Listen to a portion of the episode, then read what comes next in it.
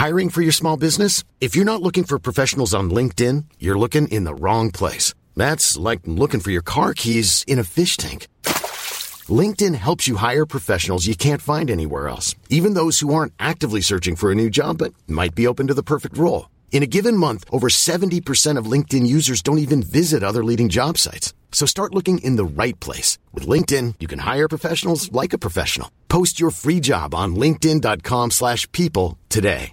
Cool fact a crocodile can't stick out its tongue. Also, you can get health insurance for a month or just under a year in some states. United Healthcare short term insurance plans, underwritten by Golden Rule Insurance Company, offer flexible, budget friendly coverage for you. Learn more at uhone.com. The FT. Price comparison websites are to be investigated by the city regulator.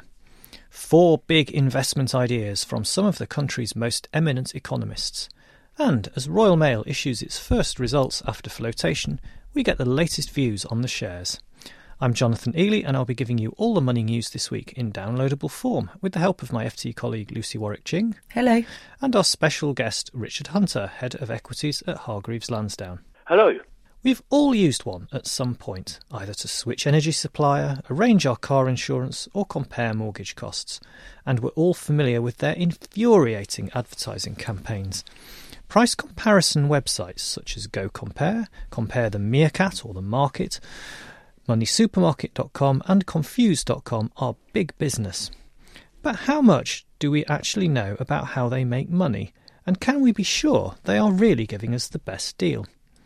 The Financial Conduct Authority is not entirely convinced by price comparison sites and plans to investigate them. Earlier this year, the head of the FCA remarked to a Treasury Select Committee that they were all, and I quote, gamed. What exactly did he mean by that? Lucy Warwick Ching is here to explain. Lucy, price comparison sites save millions of people time and money. So why is the FCA so concerned about the service they're providing? Well, as you say, I mean, I think there's more than 40% of all car insurance and house insurance policies are actually bought online using one of these price comparison websites.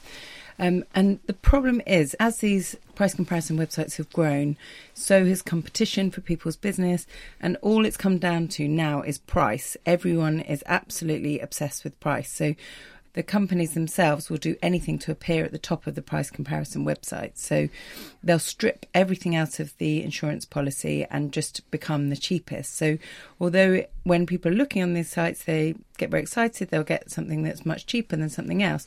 Quite often, people get inadequate cover, or by the time they get to the point of sale, they'll have found that these what they thought was a very cheap deal has actually gone up to a lot higher.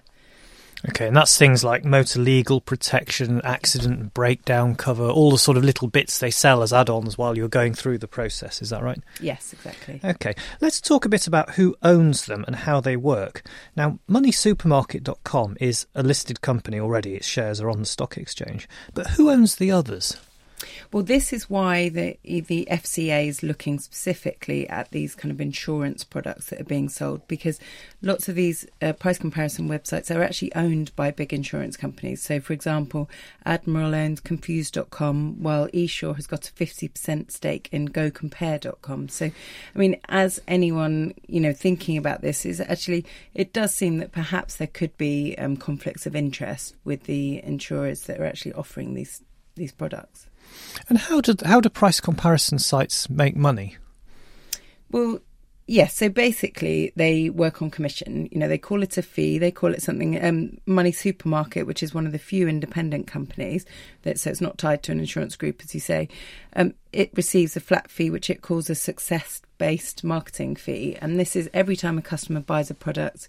It doesn't actually matter how much the product is, so there isn't an incentive for Money Supermarket to actually um, sell you the most expensive product. They will get a fee anyway, whether the product costs £2,000 or £200. And it seems that most of these price comparison websites work along the same lines. But the problem is, is that these um, fees are very opaque. Really, no one really knows how much fee they get. So instead of something like in the fund management industry, we know that fund managers get a certain percentage of how much you're spending on a commission. With price comparison websites, we don't really know how much they're getting.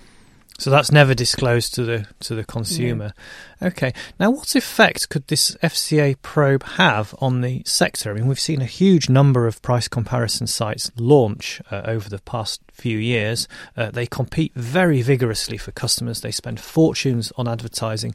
What effect could a, an investigation have on the industry? Well, I mean, I think it's very likely to put on hold any ambitions that these companies have had of stock market flotations, at least until next year when the um, review, which um, the FCA is, is, carrying out this review of 14 price comparison websites. I mean, it's supposed to come to its conclusions next year, so I don't think we'll see any excitement on, on along the lines of IPOs until then. Thank you very much, Lucy. You can read more about the world of price comparison websites on our website at ft.com forward slash money. It's free to use provided you register, which allows you to read eight articles each month. Still to come on the show, what's the outlook for Royal Mail shares as the company posts its first results since listing on the stock market? But first, let's think big picture. Earlier this week, the FT gathered four eminent economists together to get their views on where the global economy is heading. We deliberately encouraged them to be as outrageous as possible, and they didn't disappoint. First up was Jim O'Neill, formerly of Goldman Sachs and famous for coining the term BRICS and for his fervent support of Manchester United. Here's what he had to say about global economic growth prospects. The marginal changes in what China is doing uh, is so much more important. Um, and I could go on and on again yet, uh, as I've done so many times about the what, what the marginal shift in China's GDP and, and indeed consumption means to the world. But if they were to grow at seven and a half percent this decade, which is what I've assumed, that would have the global impact as if the US were growing by four, which, from what I can see, and I've been checking this recently for some work I'm doing, the US has never done that in my lifetime over a decade. And that's what China is doing at slower growth. And very importantly, in contrast to the other three BRIC countries, China is so far growing by more than that this decade. The other three have disappointed my expectations, but China is actually doing better uh, than, than what I thought. So unless China really slows down a lot more than seems to be such consensus chatter in the markets, um, it seems to me China's contribution to the world is going to get bigger and bigger, even though people don't seem to still realise it. Put it in the BRIC context, the past two years, I joke about this, is sort of that China and India is a bit like comparing Man United and Man City, or, or it was. Um, China's created another India in the past two years. Now, the outlook for the UK has improved materially in the past few months. Stephanie Flanders, who will be familiar to many of you as the face of the BBC's economics coverage, but is now working as a strategist at JP Morgan, thinks that the outlook for the UK could get better still and that we've been far too pessimistic about prospects for our hometown economy. Interestingly, even when I suggested this, the mood around the UK economy was less optimistic than it is um, now. And I think you know people are becoming more upbeat about the UK, and quite rightly so. I think we we always make the mistake in the lead up to any crisis of, in economic terms, mistaking the cycle for the trend, thinking that the good times will carry on forever. But then we always also make the opposite mistake, or especially if something it drags on for a while, of assuming the bad times will carry on forever. And I think that happily we've now moved away from that depressed state in the UK, but I would argue we're still not nearly optimistic enough. And indeed, to be more optimistic about growth is not to be unrealistic from any kind of historical perspective. I was just looking at the latest uh, set of independent forecasts that the Treasury collates on the UK. The fastest forecast for next year is still 3%.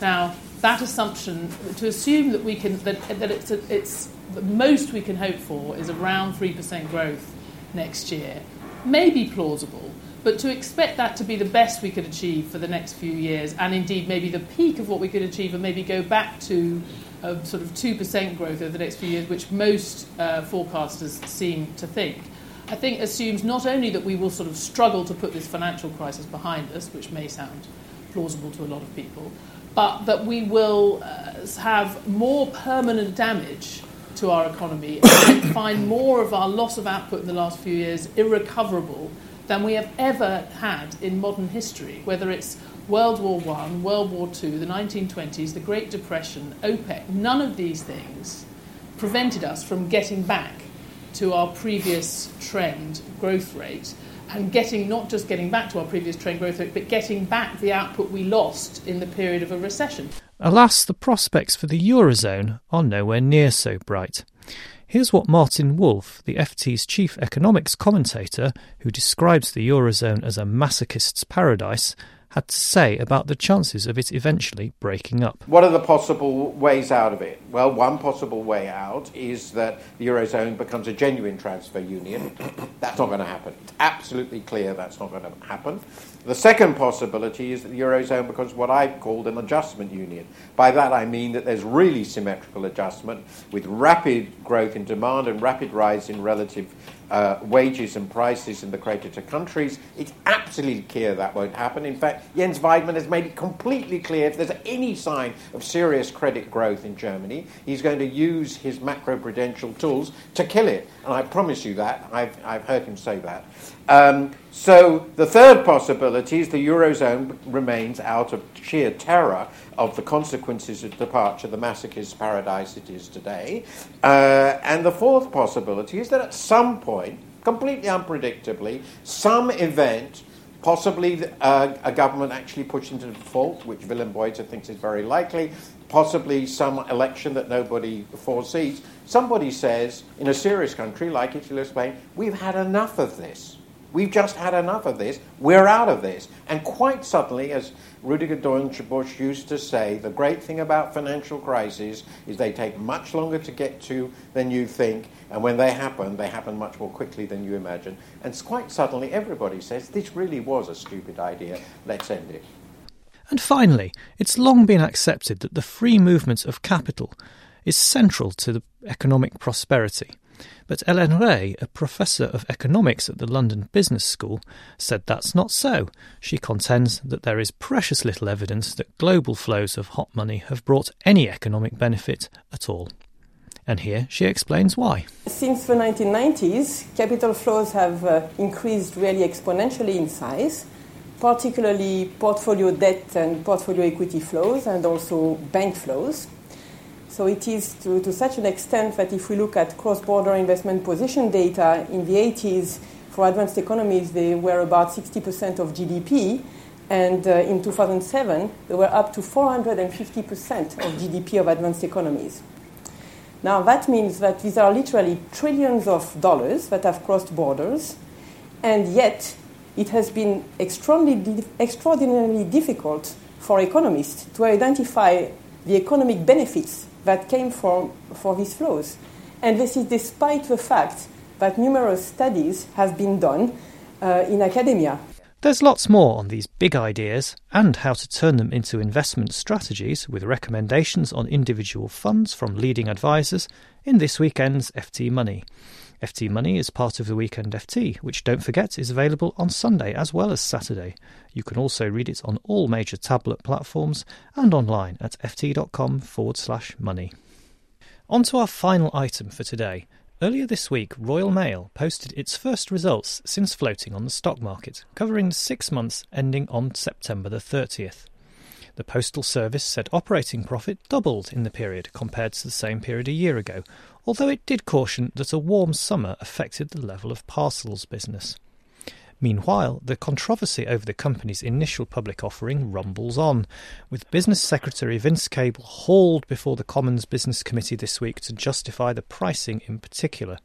The shares are now up 60% on their listing price, and one of the banks involved in the flotation, UBS, has now said they are high enough. So, what should ordinary investors make of all of this? I'm joined now by Richard Hunter, Head of Equities at Hargreaves Lansdown. Richard, what do these results tell us about how Royal Mail is doing? I think it's fair to say Royal Mail is doing very well. There's absolutely nothing wrong with the results, and indeed uh, a number of the key metrics uh, are certainly moving in the right direction. The concern, if any, is around valuation. Um, as we know, since the uh, 330 offer price was announced, the, the shares are currently up nearly 70%, whilst uh, even from the very first mark on the first day of trading, the, the shares are, are, up 24%. On, on a sort of earnings basis, they're around, depending on which figures you use, around 15, 16, so they're not outrageously expensive. However, and equally importantly, they're not outrageously cheap. Um, and from a technical point of view, because the price has risen so far so fast, the dividend yield has gone in the opposite direction, and that was one of the main attractions uh, for Royal Mail at the beginning. So the dividend yield at the moment is around 3.5%, which of course is still um, robust enough given the current interest rate environment, but uh, compares rather less well with some of its European peers, such as Deutsche Post, where the dividend yield is around uh, 6% as we speak. So it's probably no surprise given the um, absolute spike we've seen in the share price that the general market view of Royal Mail is that they're no more than a hold at these levels. Okay, now you mentioned the yield there, which uh, of course was a, a, very big attraction of the shares when they floated. I think at the float price, the yield was well over 6%. 3.5% is around about in line with the market generally. So if you got shares in the IPO and you still hold them, you're sitting on a 70 odd percent gain, what should you do? Should you hang on to them or is, is now a good time to sell? I think there's an argument for both. Uh, as I say, the general market view is that you hold on to the shares, but uh, this is not likely to be a, a high growth company. So, uh, as ever, it's a question of whether you, you re- require the money. Uh, and certainly, were you to divest, divest of your holding, uh, you're sitting on a, an extremely tidy profit. So, there is an argument uh, for both.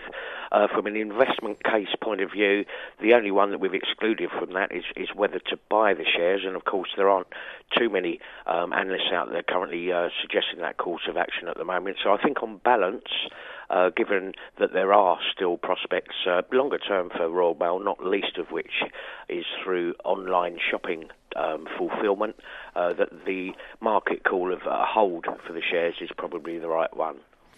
Okay, and finally, are there any uh, clouds on the horizon for the business? I notice in the results statement that they haven't yet reached a formal agreement with the union, and uh, and also there are some concerns about rising competition. Competition, particularly in the parcels area, is uh, especially fierce.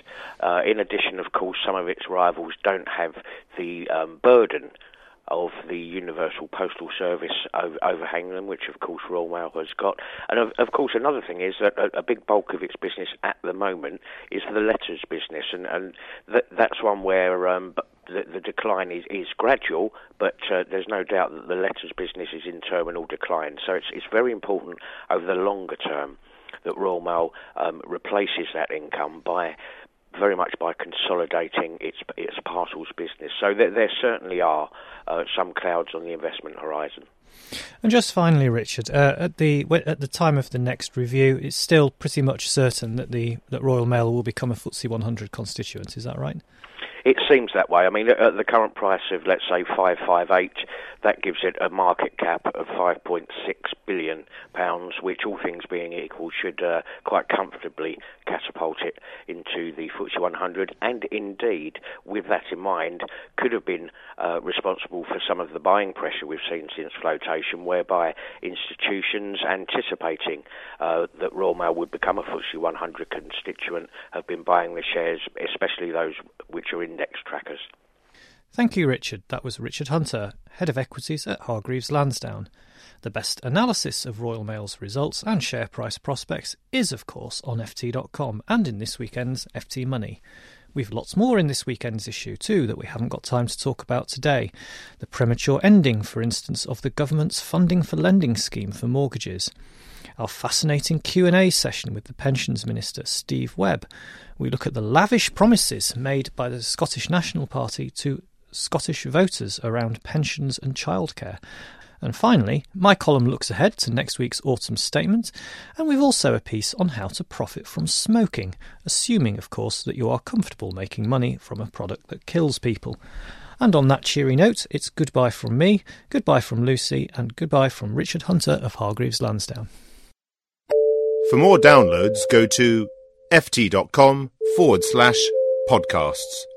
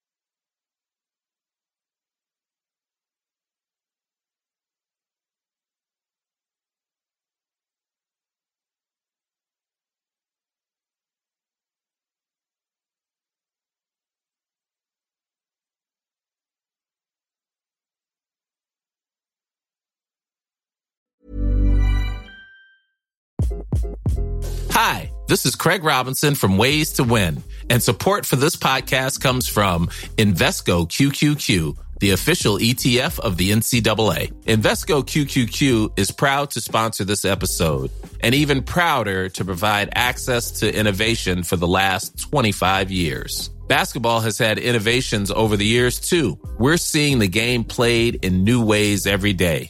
Learn more at Invesco.com slash QQQ. Let's rethink possibility. Invesco Distributors, Inc. When you make decisions for your company, you look for the no-brainers. And if you have a lot of mailing to do, Stamps.com is the ultimate no-brainer. It streamlines your processes to make your business more efficient, which makes you less busy. Mail checks, invoices, legal documents, and everything you need to keep your business running with Stamps.com. Seamlessly connect with every major marketplace and shopping cart. Schedule package pickups and see your cheapest and fastest shipping options from different carriers. With rates up to 89% off USPS and UPS rates. And with the Stamps.com mobile app, you can take care of mailing and shipping wherever you are. Make the same no-brainer decision as over 1 million other businesses with Stamps.com. Sign up with Code PROGRAM for a four-week trial, plus free postage and a free digital scale. No long-term commitments or contracts. That's Stamps.com. Code PROGRAM.